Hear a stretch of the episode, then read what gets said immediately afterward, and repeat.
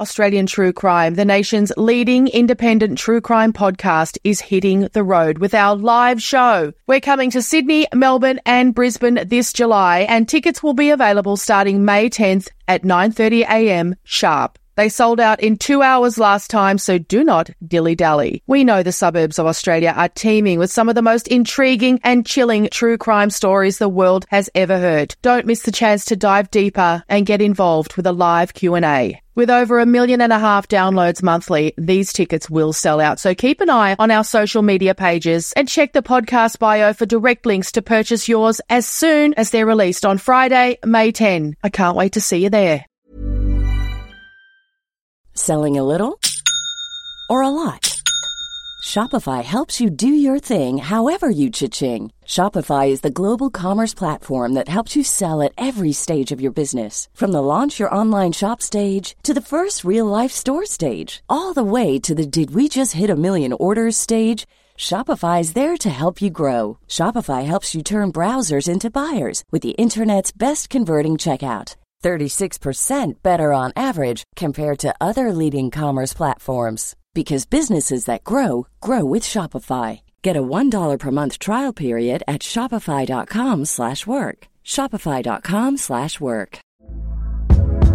Hey there, it's Michelle Norris. I'm host of a podcast called Your Mama's Kitchen. When I travel, I'm usually looking for a way to find a taste of home when I'm not at home. And one of the things I love to do when I am at home is entertain. And Airbnb allows me to do that. When I was in California recently, I rented a house that had a great kitchen. And when we were sitting around the table, we were all thinking, we're in someone else's house. Someone could be in all of our homes as well.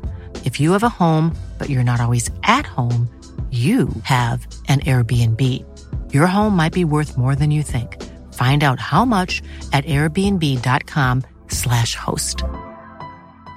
When you're ready to pop the question, the last thing you want to do is second guess the ring. At Bluenile.com, you can design a one of a kind ring with the ease and convenience of shopping online. Choose your diamond and setting. When you find the one, you'll get it delivered right to your door. Go to Bluenile.com and use promo code LISTEN to get $50 off your purchase of $500 or more. That's code LISTEN at Bluenile.com for $50 off your purchase.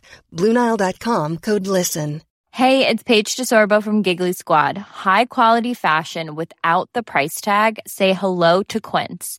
I'm snagging high end essentials like cozy cashmere sweaters, sleek leather jackets, fine jewelry, and so much more. With Quince being 50 to 80% less than similar brands.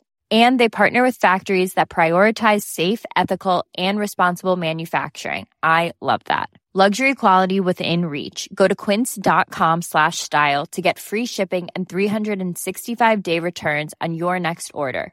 Quince.com slash style.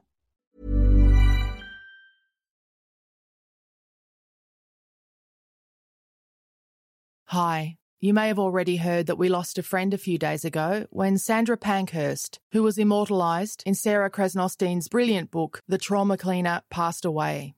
Sandra was such a warm, loving person. Once she decided you were friends, she worked very hard at staying in touch, sending funny, thoughtful messages and beautiful gifts that nobody but Sandra would think of. We were incredibly fortunate to have the opportunity to get to know Sandra Pankhurst and I personally learnt lessons from her about empathy and trauma that changed my life. So this week, we reissue our Sandra Pankhurst episode of Australian True Crime in her honour. I know Sandra would want us to celebrate her life for the next hour or so and then get on with our own. It was certainly not her style to sit around wallowing in the past.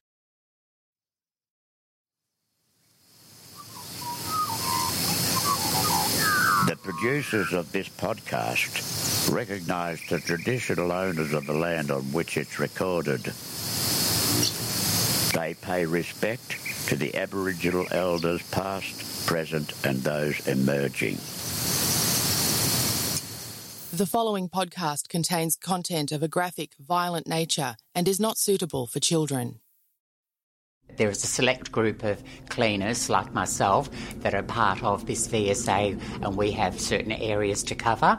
And so, quite often, you'll hear something on the radio or the TV, and you'll go, Oh, that's in our location, we'll probably get that. This is Australian True Crime. Come with us as we explore how people become killers, how people become victims, and what happens next. Sandra Pankhurst's life has always been one of trauma, although you'd never know it to look at her. She's glamorous and kind and compassionate. She brings light to the darkest places. Please settle in and spend some time with Sandra Pankhurst. When the book first came out, The Trauma Cleaner, I thought, oh, I don't know if this is a right conversation for Australian true crime because I know that your cleaning service does a lot of different kinds of cleaning, and That's I thought a lot of it's probably hoarding. I wasn't sure if we could believe it or not because I hadn't read your story yet. I thought, can we sustain a long enough conversation, you know? Then I read the book and realized how much of your life has been touched by crime. Before we even get to the crime, though, I do want to tell our listeners, if they haven't read this book, that it is the most remarkable book and the most remarkable story. There's two things going on here. First, your life story is incredible. Mm-hmm. It's an incredible story of tenacity, of a little boy who all I could think of was, I wish I'd adopted you. That's all I could think of because your early childhood was just marked by the most awful rejection. And I know I'm not the first person to say to you, I just feel so And sorry. this is why I have a passion now to Yeah. help other people through the process because all we ever want to do as a child is to be loved. Yes, of course, and that's what you deserve. That's Yeah. the, the fundamental thing that you deserve as a child. Yeah. is to be loved. And so then, uh, as an adult, you transition and you become Sandra, the fabulous Sandra, and then you move through sex work and many careers, successful careers, exciting relationships, an incredible life. But the other thing is that Sarah Krasnostein, who wrote the book, she put so much love into this book. And she says herself in the beginning, it's a love letter to you. And she really, I don't remember ever reading a biography in which the author is so candid about how much they love the subject. I mean, you have a way of making people really, Feel Yeah. comfortable. well, feel comfortable is one way of saying it, but really just love you and want to want to envelop you and be around you. So it is I think I just book. cherish people mm. because we're all fractured souls. We all need to be loved or to be treated with respect. Yeah. No one wants to be put down or bullied or made a fool of, and we all desire the same thing. So if we all had that mantra that we would look after other people, we'd all be a far better community. Do you know what I mean? We would there would be more love to go around. And I know that sounds a little bit wankerish, but you know, if we don't love our fellow person or our neighbour or our community, what hope have we got? You know, like I look today at the violence that goes on and I think, how could they do it with you know, machetes and baseball bats and lumps of wood and things. I think in my day you had a fight and you sorted it out. Mm. You know, these days it's like for the throat, it's for the kill. Yeah. But also, you were subjected to violence at home as a child. Yes. So, did you ever? We know that oftentimes bullies have been bullied themselves previously. So, having been subjected to violence and bullying at home, did you ever lash out physically? Did you ever go through a period before you reached this Zen state that you're in now, where you, you know, reacting with love and kindness? Did you ever go through a phase yourself? To be honest, I probably would say yes, I have gone through stages of that mm. where I, I'm quite aggressive in my approach and my manner and mm. things, but it's not so much of a bullying type thing. I think it's a survival thing that you have to fight for your right all the time. You have to, and you won't be taken down. So it's just a, a survival instinct more so than a, a bullying instinct. Yeah, it must be hard to find that fine line. Balance. Yeah. Yeah. You transitioned and you became Sandra. I'll leave a lot of your life story Yeah. for another conversation if that's okay with you. This is Australian true crime. So we'll crack on with crime. But our listeners must get the book because it's an incredible life. One thing that that is written about in the book, and I think it's a really positive step, even though it's a horrendous chapter to read, is the story of your sexual assault. Yes. To me, it's a really positive step because it talks about the sexual assault of a sex worker, which still to this day, a lot of people don't understand how that is possible.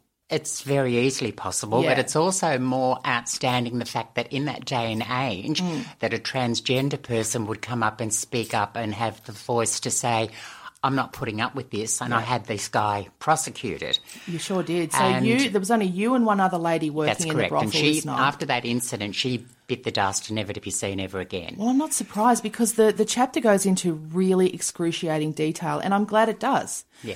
About the assault itself, about what happened, and about how how degrading and how violent and how horrible this attack was.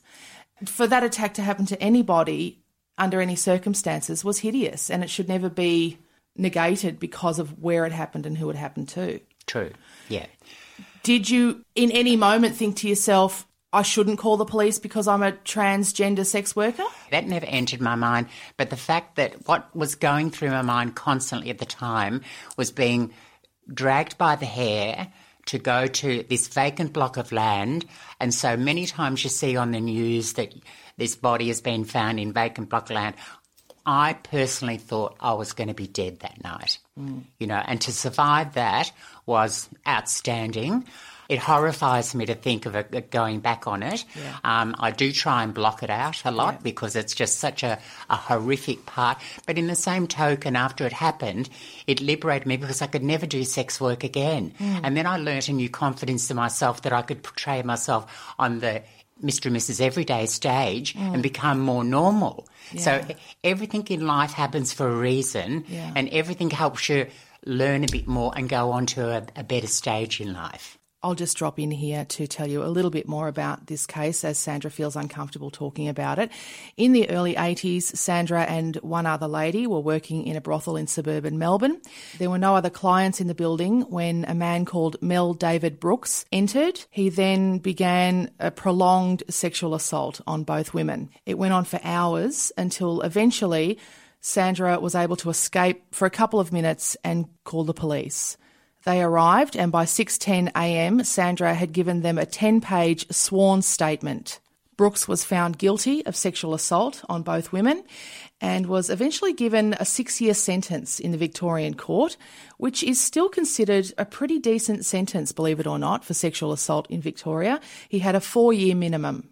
I have a friend who often talks to me about um, a transgender person who works at their shops and every time she mentions and and I don't know why she mentions it to me. It's not never in a degrading way or whatever. She always just says, "Oh, that transgender lady served me, and she's so elegant. She's so beautiful." And I always think to myself, in the '90s, I worked as a receptionist in a transgender brothel, All right. and the older workers there would say to me, "You know what? When trannies, I'm going to use that word because Yeah. that's what they used, can have normal jobs, that's when we'll know." Yeah. that we've really taken a big step. That is covered in this book as well. This idea that it was hard for transgender people to work in the straight world. Very difficult. And then you, after that attack, walked into a job in the funeral industry Yes. and owned it. Well, it wasn't actually, the, the funeral industry wasn't the first job that I got. I started off, I got a part time job at Shield Dry Cleaners in Bentleigh. Right. I worked out the back there, you know, sorting the clothes and putting them with the tags and all that sort of stuff on. And that went on for a while. And then from there, I got a job at Black Cabs on the radios at mm-hmm. night. That was, I loved that job because it was sort of chatting all the time to the drivers. But then I used to get my ass kicked all the time for talking to the drivers because you only goes to go, Mac one, two to, you know, blah, blah, blah, such a dress or whatever. And but the drivers loved it because they used to keep them awake. I used to keep them entertained, and I would often save them from precarious situations. Uh-huh. And so, but you were management. street smart, do you think? You, you I don't know. I don't know. I just I love people. Yeah. Do you know what I mean? Yeah. So I love to just chat and all this sort of stuff. So we're chatting along with the people. I was chatting along with the drivers there, and I used to get flowers sent in. I used to get presents sent in, and all this. But management were going, no, no, no, no, no. so anyhow, I sort of ended up having to leave that job. But the woman that was running that place was actually Wilma Murdoch, and she was like a mother to me and she had a lesbian daughter and she sort of took me under her wing and looked after me and she was the last person as a funeral director that I ever buried. And so once you do someone you know, you can never do that again. Oh. And so it's sort of that leads to another area altogether. Yeah. So, but getting the job as the funeral director, I just loved it. It was passionate for me. It was helping people when they were in their crisis situation, when they just had lost all hope or they felt so bad that they treated this person bad all their life. And when the guilt comes out at a funeral, they want to have lavish coffins, they want to have lavish this and lavish that to, to feed their own guilt. But, Do you I think that at sex work also? I think a lot of people don't understand that sex work brings with it a lot of talking to people. So, do you think that you know that that sort of started your counselling? could have been, You know, yeah, and then that yeah. you were able to take that through to the funeral work. I didn't really look at it as like that, but in hindsight, yes, you're probably right. Yeah. But the funeral home was to me was very important because we had to get people up to a pinnacle. It's like conducting a play. And if we get them really emotional and get them up on a high, then they break down and cry. They can get on with life. But if they don't beat that crescendo, Yeah. they stagger to get back into the normal rhythm of life. And so to me, the, it was getting everyone involved and being a participant in the funeral, which I loved passionately. Yeah. And but the boys didn't like the way I did things. Do you The- know what I mean? the boys, the funeral yeah, the funeral directors. directors didn't like it because there was a. A boy against me, the, the female, Uh. and I was the first female funeral director in Victoria. Mm. So it was like, you know, they didn't like the idea of me getting everyone to participate and all this sort of stuff, you know. Mm. So it was very unusual. It was a very male dominated industry, but it needed a soft touch with the the woman Yeah. sort of telling, leading the role and getting one all encompassed and all involved. And it was only a matter of just getting, asking in the family, pick a wreath that you'd really like, and then we go and ask the people that gave the, that wreath, and we'd say, okay, can we pull this apart and give everyone a flower to participate in putting it on the coffin? Mm. And a little thing like that brought everyone close together and made people feel that they were part of something, and then were, we would play very emotional music. They'd hit the crescendo and they'd get on with life. And I used to get so many thank yous of, mm. you know, conducting such a wonderful funeral. Wow. It's And I so- thought it- that was powerful. It is powerful, and the way you talk about the sort of gender politics of it reminds me of so many female police officers we've had talk about joining the force Yeah. in the seventies and eighties. So then I know after that, and again we'll leave it for, for the book. There's you married uh, George Yep. and left the industry and um, bibs and bobs, bits and pieces. Life takes over, and then you went into the cleaning industry. You're you're an incredibly successful businesswoman. You seem to have a Midas touch. To me, I'm sure at the time it doesn't seem that easy. Well, it's not that easy. Yeah. And like, and I've had my ups and downs, Yeah. and you know, I've had people do the wrong thing by the business and have st- extorted money out of it, and all this sort of stuff. So you sort of you take a few steps forward and you take a step back. But it's trusting people. That's the hard part, and Mm. completely trusting people with your baby. And people take advantage when you're very soft, like I am. You live and learn. You live and learn. Life's a constant learning circle. And again, for you to trust people, when I think about um, as a younger person, you had a secret that that threatened on a daily basis to blow your life apart. When Yes. you were first dressing in drag, going out at night time, and had a double life, and had a wife and babies at home. So the fact that you are able to trust people is is a massive achievement. I think. Yeah, but see, that's the part that I like about me. Yeah. Because a lot of people say to me, Sandy, you've got to toughen up. You've got to be harder than this. You've got to be. But I actually like me. Mm. I feel comfortable with me. I like the person that I am. Mm.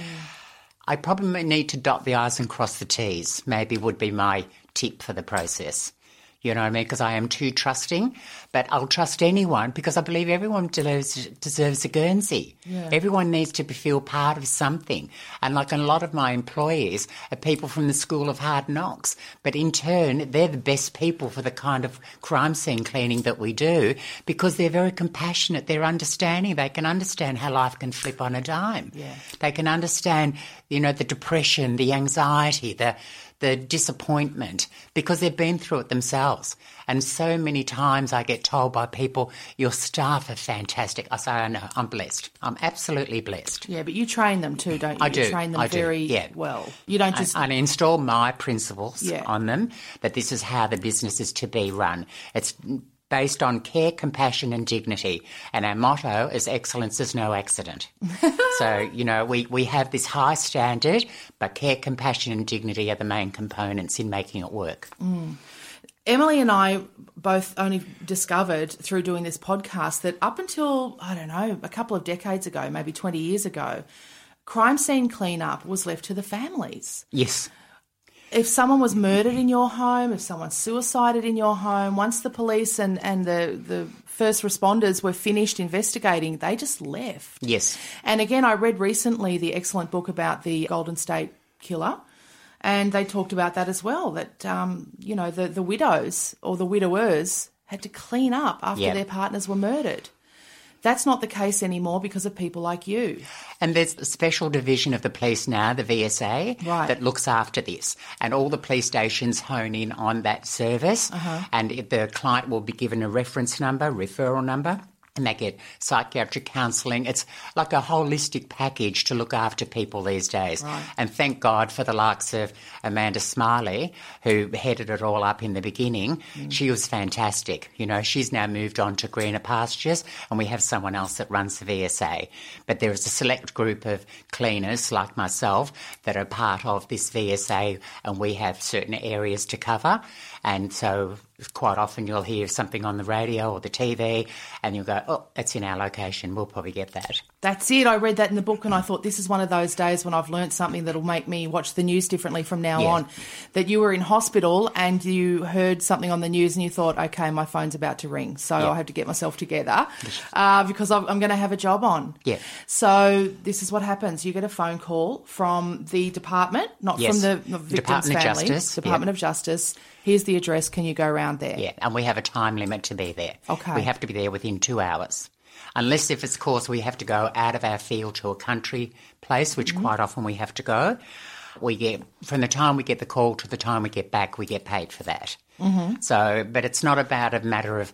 It's to me, it's not the monetary value. It's the, about the holistic thing of how we look after people. Because quite often people will come in and they have to see the crime area, Yeah. and we have to, it's my role to talk them down and say, look, this is not how mum and dad would like you to remember him, be remembered.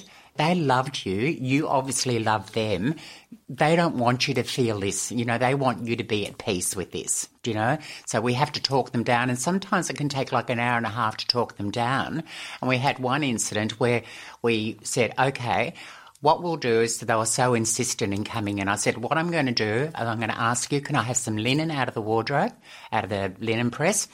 And I said, we'll cover the area, but you can see roughly where the area was. I said, but under no circumstances are you allowed to pick up those bits of linen to have a look underneath it because that would be voiding everything that we've just discussed Yeah. and we need to protect you and protect the family from future psychological issues. And so we've done that and then we've stood on I've had my staff stand on each corner so that no one can get in there and they're okay with that. That was the compromise that we had to go and have a look through this property. But we don't get a lot like that, but we do get a lot that, you know, really are struggling and they need to justify where it happened. And like, and if someone dies on the carpet there, we wouldn't cut that bit of carpet out. We would take the whole room out because it'd be like X marks the spot and it'll be a constant reminder to the family. So it's like thinking out the square all the time of how would you feel if you were in that situation as to whether or not you could deal with going back and living in that house. And nine out of 10 times, you don't have a choice. You've got to get on with life. You've got to move on. But you don't need to know X marks the spot. Sandra, I cannot believe that can fall to you. This is what we don't understand. You know, we think of you on your, when it says occupation, you write cleaner. And we hmm. don't understand that sometimes grieving relatives can arrive and you have to counsel them and deal with that moment with them. See, I feel like more like a psychiatrist than I do a, a cleaner. Anyone can be a cleaner, but not anyone can have the tact and the Yes. the ability to be able to calm people down, centre them, and get them to feel okay with the situation, even though it's not a good situation. No. Feel the best that they can in that situation, Yeah. and that's where I think. I have the most incredible skills that I'm blessed with, thank you God, Mm. that I, I have the ability to the Mr. and Mrs. down and out in Beverly Hills or Mr. and Mrs. How's your wealthy going? Yeah, yeah. You know what I mean? I can mix between, I'm quite a chameleon in that respect. Yeah. That I can relate to people on all levels. In the book, there's there's a, there's lots of mental illness. There's Yep. lots of drug and alcohol dependence. Yep. There's a man who is a, a registered sex offender Yep. whose house that you have to clean, and uh, you are informed beforehand that neither you nor any woman is allowed to be alone with him at That's any correct. moment during that, and you have to negotiate with him because he is also all of the above. I mean, again, how do you how do you deal with that situation? A lot of us would think that person is scum, and I choose not to be around that person. Yeah, but I sort of feel that everyone still needs an opportunity. You don't kick a dog when it's down. Mm-hmm. You know, you try and help them through the process and maybe something like as cleaners too. We've just had this discussion with Martin Foley a couple of weeks ago that as cleaners we find out the in depth Yeah. because we're not the government, we're not the police, we're not the nursing, and they let their barriers down that they can talk to the cleaner. Yeah. And so we find out far more than they ever knew. And we sort at times we relate this back where we're pertinent to relate it back. Okay. And then that helps the medics or the whoever. Okay, we've got another issue that we're dealing with here. We've got mm. something else we need to put into the mix of problems. But it's all about, in the long term, trying to heal these people or help them or give them a fresh start to move on to a better life. Mm. Because we're all victims. Every one of them are victims. They're either victim of their own insecurities with drug and alcohol or ABIs through car accidents or something. Everyone has an issue. Everyone alive has an issue. We just need to hone in on what it is and help them through that issue. Now, a lot of our listeners will be able to hear your beautiful Oh, na- nails sorry. clacking around. No, they're stunning. Mm-hmm. I don't. E- I love nails, long acrylic nails, but even I don't have them anymore because I think, oh, I get them dirty, and I get. You famously don't wear gloves on cleanups. No.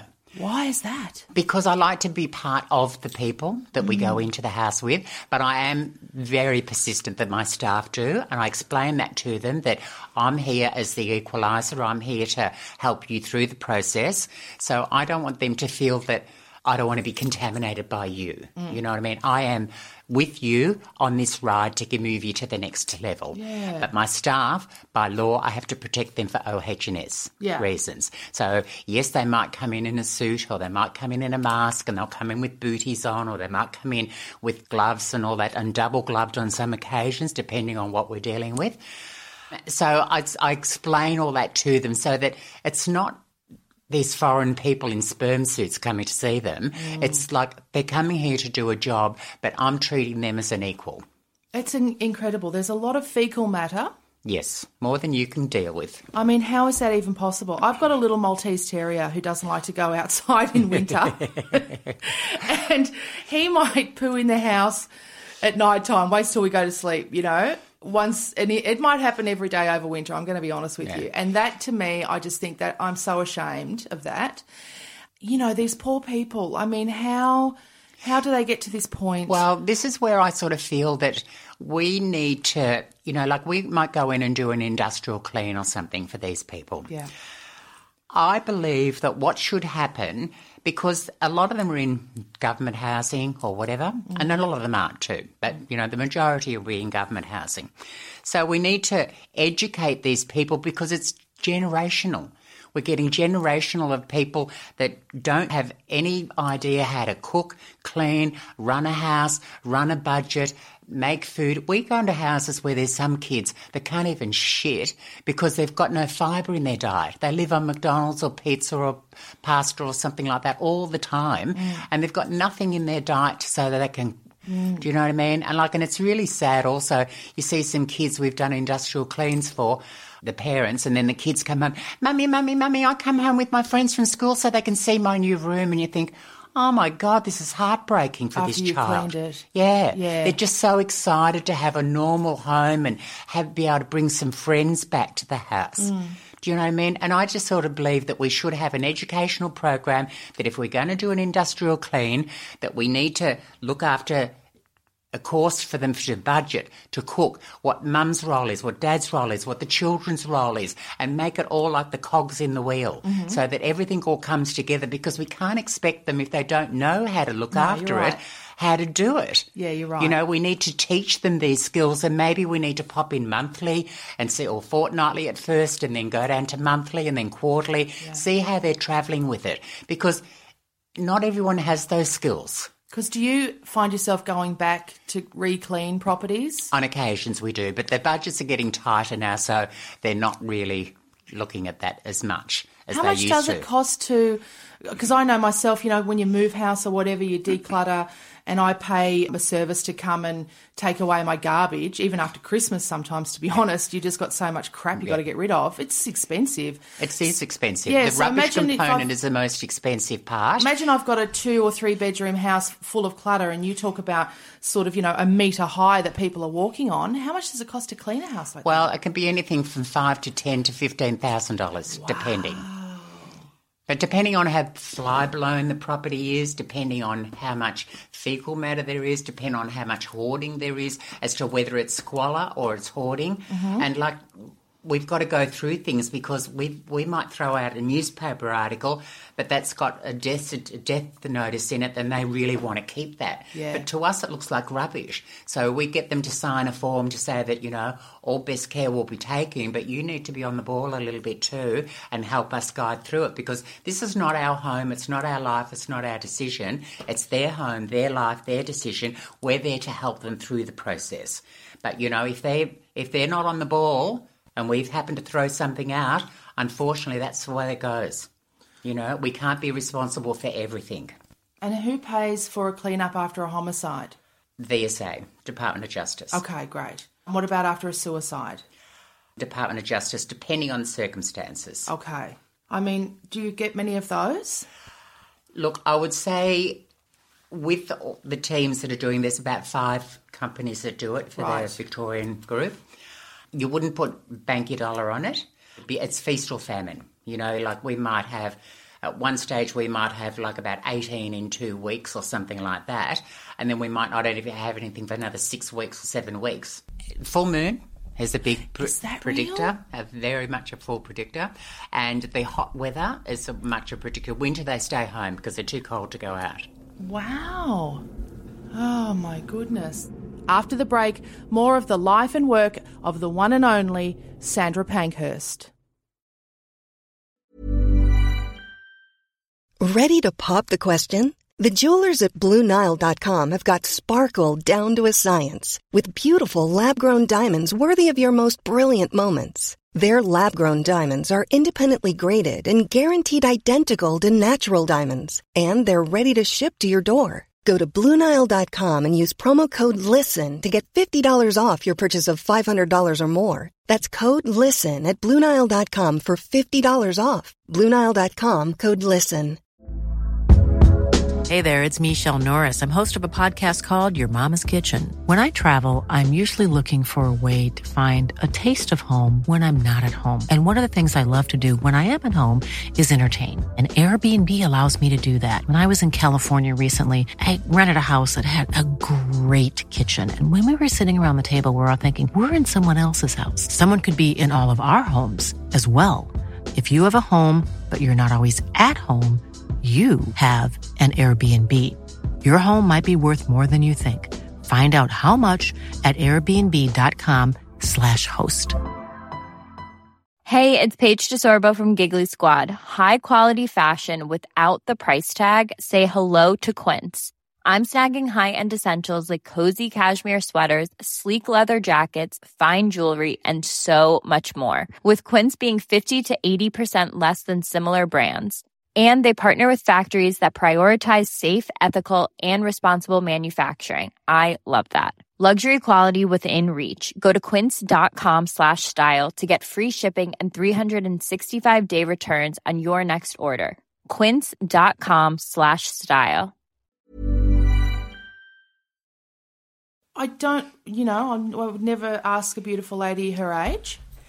I just always tell, I never tell anyone my age, but I do say that I'm in my mid to late 60s. Okay. Yeah. And the only reason I do that is because I have, I have a real thing of identity theft. You know, Oh. I'm very paranoid of identity theft. Why is that? And I, and I, if I have a Telstra, I have a code name. I will not give them my date of birth. I am entitled to my freedom of information. Like I don't know who the jack shit's on the end of the phone. Mm-hmm. And so I scream uphill and down dale for my rights. Yeah. And I say, no, I'm not giving it to you. You've got a code name there. You've got every other detail. Why do I have to give you my date of birth? And your identity, and I, I feel like you've learned not to take it for granted like we do. Yes. I mean, your birth certificate said male at a time when you were able to get a passport that said female, Female. which is incredible. Yeah. You're also able to get married. So you had a marriage certificate that said female. Yes. But then they jerried later. Well, so it was cancelled. more that the family, after the death of my husband, Mm-hmm. the family annulled the wedding, and that's how it all sort of come out. Right. Okay, but that's that's all, all incredible, isn't it? That in this day, I was. T- But it's a bit different now because Yeah. now I have a birth certificate in female name. I have everything done differently. But it's taken all this time for it to be able to come to fruition. Yeah. So can we do that in Victoria now? Yes, we, can. Great. Yes, yeah, We can be transgender and get our birth certificate and everything changed. correct. What made you choose the name Sandra? I'm always fascinated. Um, well, I've had several names over the years. Okay. I was Celestial Star, the girl with the big personality, because I used to once have a 40 inch bust when Uh-huh. I was doing shows and stripping and drag shows and the likes. Yeah. And then I was Stacey. I Stacey's was, a great name. It's very sexy. And you were and are a very sexy lady. I'll get your senile dog for Christmas. Um, so I've had several names over the years, but I didn't particularly change my name permanently to Sandra till after the rape and everything had all settled down, and I felt safer with a new identity. And the So man. it's also this protectionism that I put on all the time, like protecting myself, protect, putting my armor up. Um, the other attack that happened in your life, and I know you probably, I'm assuming you won't want to talk a lot about it, is you had a partner murdered. Yes. Yes, who was pregnant with your child at the time. So yes, crime crime has touched your life in so many ways. I was just reading this morning a report. It was a, it came out of America and it was talking about the number of transgender women who are serving time in male prisons in America. And it also talked though about the lifestyles that transgender women tend to be sort of forced into that are oftentimes surrounded by crime. Yes. It's very hard to make a living. Hmm. And I also look at some of the peers that I had in being transgender, mm. and I used to think they were like goddesses. They were beautiful, far more beautiful than I would ever have been. And yet they're older now, like myself. They're not happy with their life. Mm-hmm. They're depressed. They're not coping. All they've ever known is showgirls or parlours and things like that. And I think by the grace of God, I'm so bloody lucky Yeah. that I have this gumption to get out and try new things. And but it's my desire to want better all the time. Like I have a beautiful car, I want a better car. I have a beautiful house, I want a better house. It's my desire to keep having goals all the time that pushes me further. Mm-hmm. To want more and want more. I want the best that life can give me. Yeah. And that's what my modus operandum is. Well, also, it was ex- explained to me once uh, that, you know, as a young child, you're bullied very, very young. It's very difficult to complete your education because of that bullying. It's very difficult to just get up and go to school every day. So you leave school early. And then from that point on, it's hard to get employment anywhere but the sex industry. But when I first left work, I was actually quite blessed mm-hmm. Mm-hmm. because as I got kicked out of home at 17, and I'm actually catching up with this girl who was like my best friend at school, Mary McMahon. Wow. And we're catching up next Saturday after all these years mm. of, of everything. Her parents actually took me in when I got kicked out of home. And he was one of the big wigs at ACI Spotswood. Mm-hmm. And of course, currently I, I got a job there straight away, but as a fitter and turner. Well, I am no fitter and turner quality stuff, I can tell you. I can't stand getting my hands dirty, you mm-hmm. know. So anyhow, that sort of didn't really work out. So then I got moved on to the laboratory. That was more my cup of tea, so I could handle that okay. But then that also brings me to another thing: is that when we worked at ACI was when the Westgate Bridge fell down. Yes. and that was a spooky experience as well Yes. because, like, as it was like an earthquake went off, all the sirens went off, the machines jammed, people's arms got caught in machines in the factory. And then we sort of went to the far perimeter of the property and climbed up on the fence to have a look because it was like an earthquake. Yeah. And you could see that they were putting all these cars into a square where they could put body parts into it and hide it from the general public. But we were up higher because we were up high on these fences that were quite high. Yeah. And we were looking down on it, and it was quite a surreal experience. Yeah. Quite surreal. And it was during that time that you started wearing a little bit of makeup and stuff like that. Was that when, right? when, well, when that was not at ACI, that was at um, John Darling's Flour Mills. yeah. And I used to run the laboratory there for John Darling's Flour Mills. Yeah. And we used to have clients like McDonald's and that come in because we used to test their bread and their wheat so to make their bread with. And so we had a, a test kitchen where we'd make banana bread and all sorts of different types of bread and we checked them for moisture, how much they'd rise and everything like that and the quality of the, the grain and everything. And I sort of felt that I couldn't be respected. In the beginning, the silo workers were a little bit, you know, ah, ah, ah, ah. But in the end, they were very protective of me. And they just wanted me to stay. I don't know what it is, but it was I was quite accepted and loved by the people there. I was loved by the people in the laboratory. And but I didn't feel that I fit in. I didn't feel that the position commanded the respect that it was due, and that hence that was the reason why I left. And I was responsible to Bowden, who was in Sydney at the time, and he said to me, "We don't want you to go, Sandra. We don't want you to go." And I said, no, look, I have to go. I have to go because, you know, this is a dignified position and we need someone with a bit of dignity in it.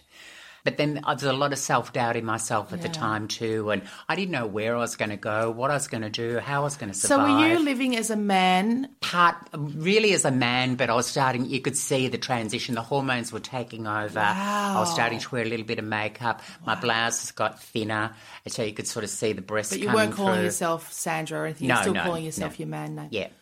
Gosh, the bravery. I just can't get over it. You were really. See, Uh, I don't see it brave. I just see it as the journey, the survival. But we're You- talking you about the 70s, about it. right? Yeah. the 70s in a in industrial Yeah. western suburbs, Suburbs. Melbourne. It's life. I know it is life, but I mean, it feels like you're just like, yeah, take it or leave it. This is it. Yeah. And it's everyone, like coming here today Yeah. and realising we came into Spotswood, Yeah. it brought back all those memories of all those years ago being Yeah. at Spotswood. yeah, Do you know what I mean? Yeah. So it was sort of like a bit of a, oh, wow, this is bringing back memories. And when in the book, when you talked about going to uh, Kalgoorlie to work the sheds, Oh, I thought, funny. oh my god, I heard about that, and so I loved your story about that. So was prostitution legal, Over there it's legal, Right. but it's very highly regulated? Regulated, Yeah. that's the word I was and you're looking for, literally living in these tin sheds. What what it is is actually it's a house, Right. But it's they're purpose made houses, hmm. and they're all got rooms that your doors lead off onto the street, and then you go out the back out of your room, and it leads to a hallway. Then you've got your oh, kitchen, see, your see, family room, and all this sort of stuff. But you've got an area where all those little little little letter boxes are, and as you do a client, you've got to write down your name. Put it in your number letterbox, Yeah. which is to your room. Yeah. And then you'd put down how much money it was and all this. Well, I was so out of it at the time because I used to fly back to Melbourne and get Mandy's Majorandi and all this sort of stuff. Yeah. So I was pilled out all the time. Sure. So anyhow, I'd wake up in the morning and I'd be one of the top earners down there. Hmm. And because they say that a man knows how to please a man and a woman knows how to please a woman. So anyhow, I was a very good earner. But then I created this persona in the room too because I had it all decked out like I was the rich bitch on the street. You know what I mean? Yeah. So I'd been down the street and I bought wall units and there's wine and stuff like that and alcoholic stuff and little tidbits and everything, but it looked classy. Yeah. If you don't So, mind my saying so, yeah. it sounded camp. It probably was. You know what I mean? Yeah, Like it probably was. But it was tasteful. Yeah. It was very, very tasteful. Yeah, definitely. Yeah. So, um, so anyhow, there was talk around the town that there's this sex change in the in the How do you think they found that out? Don't know. I really don't know. But there was this Swedish girl that was there. Yeah. And she and she was a bit taller than I am, and a, a lot heavier set than I am. Mm. And even though I had a bit more weight on me in those days, and uh, I was a bit more curvaceous than what I am now. I look, I'm a bit on the scary side, thinking a dog might run and attack this Meals on Wheels.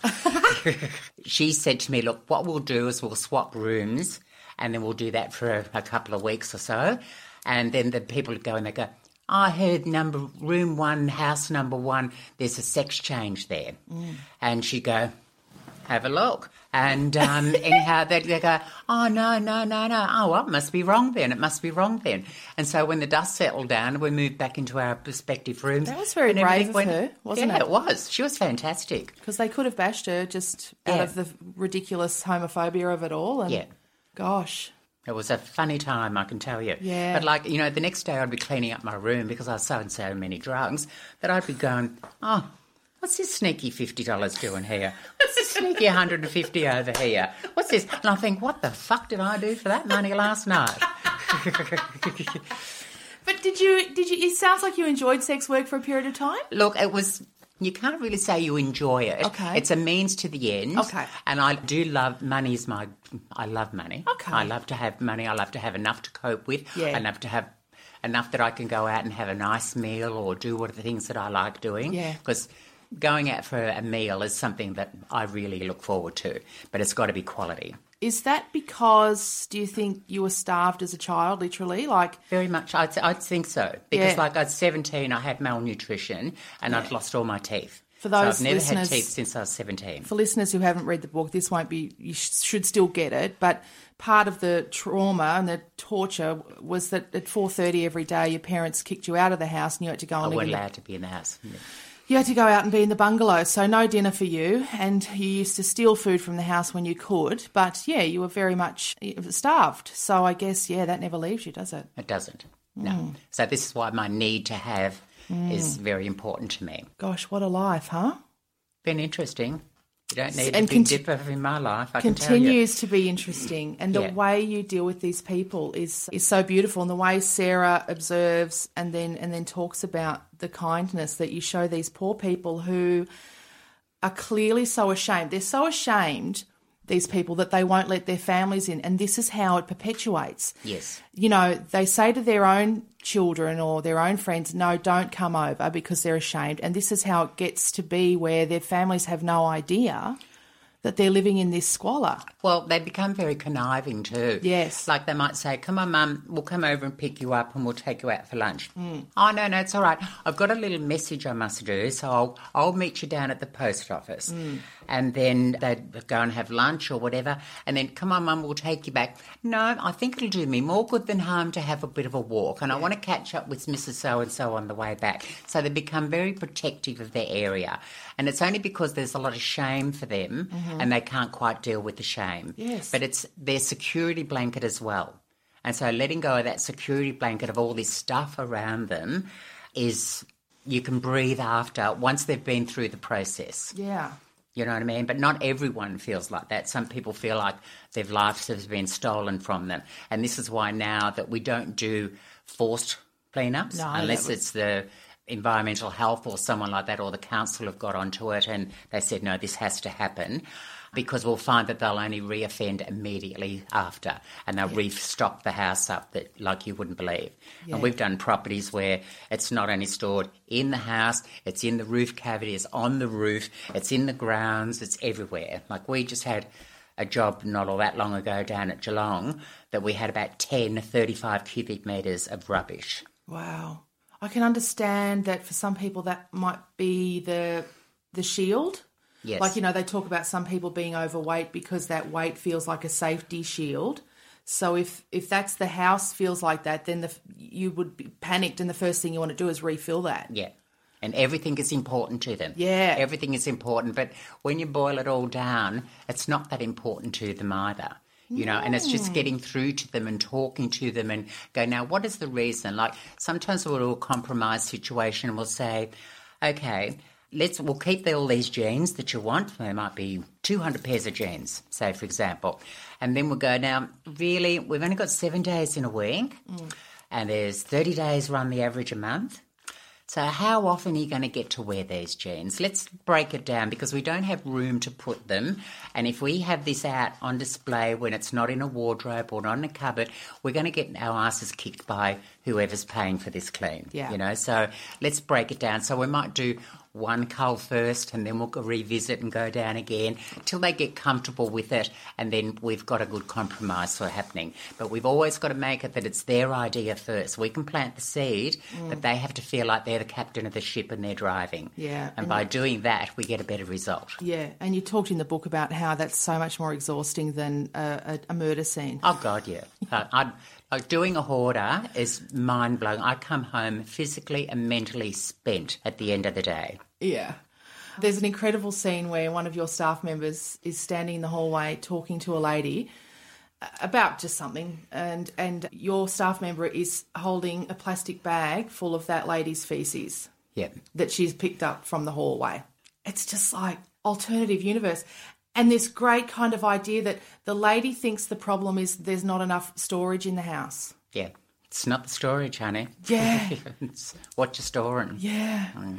Sandra, what is it that you want to do with your life? I know that you have because you don't like to stand still and you're a busy person and you for a new challenge. Yes, and you you're a giver, you're one of life's great givers. What do you what is it that you want to do? I want our listeners to know what it is that you want to do. I'd like to be an educator. Yeah. I'd like to be able to help people rise above adversity. Mm-hmm. I would like to get involved in some sort of gender committee, and there's possibility that I might be involved in the Pride Centre in Port Melbourne. Great. There's an opportunity possibly coming my way where I'll be on an anti-bullying committee, which is a high-profile committee in the city of Melbourne. But there are a lot of things that I want to get. I want to get out and public speak. The figures state the very fact is that 20% of the younger generation that transition have a 20% higher suicide rate than the normal transgender. A normal transgender have a very high suicide rate anyhow. Yes. So I think we need to get the message out that it's a very big thing to transition.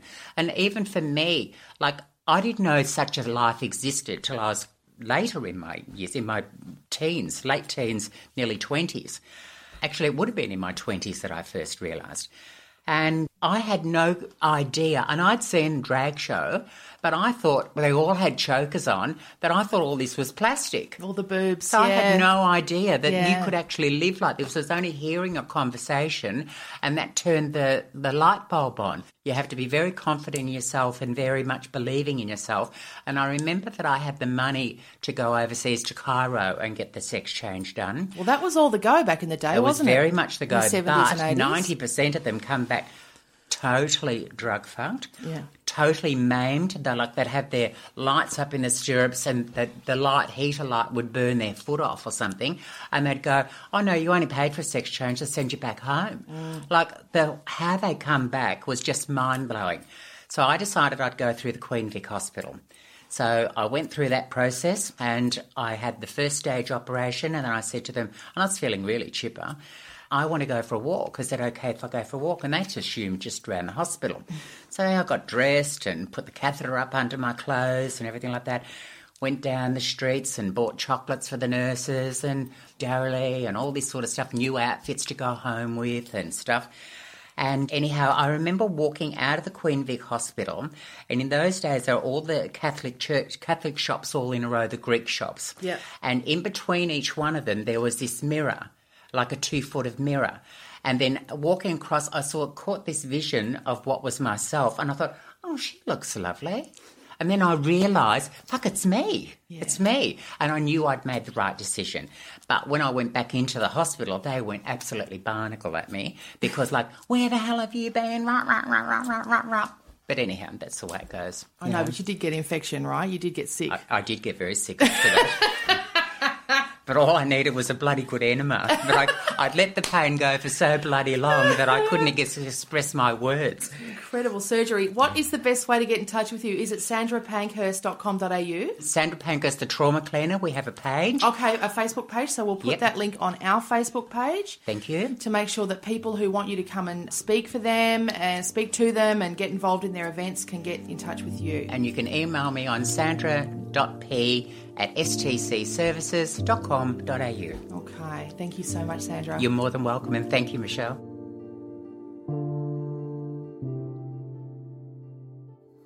This has been another Smart Fella production in conjunction with the ACAST Creator Network.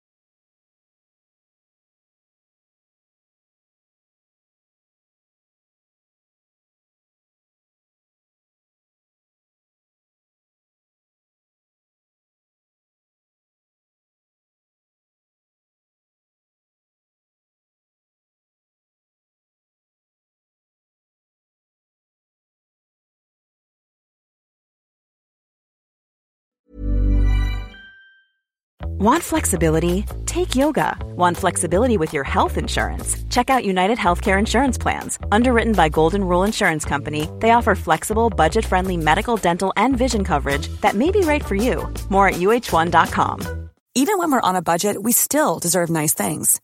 Quince is a place to scoop up stunning high end goods for 50 to 80% less than similar brands. They have buttery soft cashmere sweaters starting at $50, luxurious Italian leather bags, and so much more.